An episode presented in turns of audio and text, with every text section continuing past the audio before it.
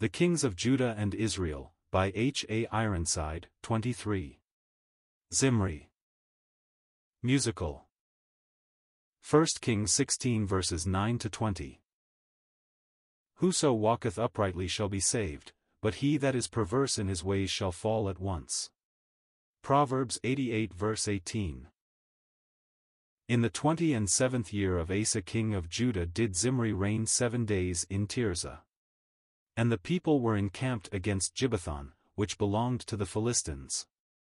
And the people that were encamped heard say, Zimri hath conspired, and hath also slain the king, wherefore all Israel made Omri, the captain of the host, king over Israel that day in the camp.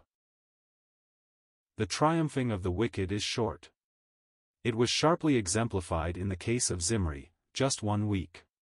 He appears to have had no support from the people, who knew his character and desired not his rule. News of his assumption of the crown had no sooner reached the army at Gibbethon than they rejected his claims by proclaiming their commander-in-chief, Omri, king. And Omri went up from Gibbethon, and all Israel with him, and they besieged Tirzah.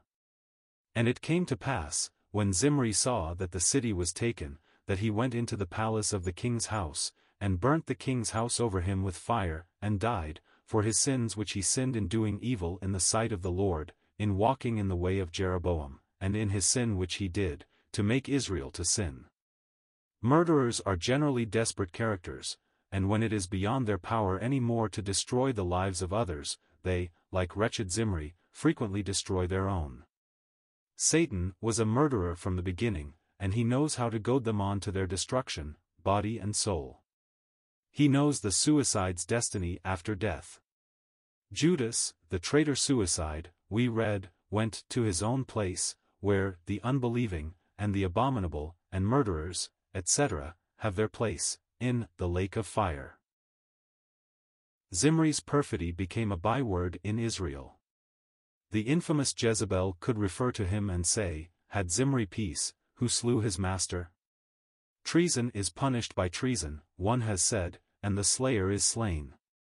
In Zimri was fulfilled the true proverb, A man that doeth violence to the blood of any person shall flee to the pit, let no man stay him, Proverbs 28 verse 17.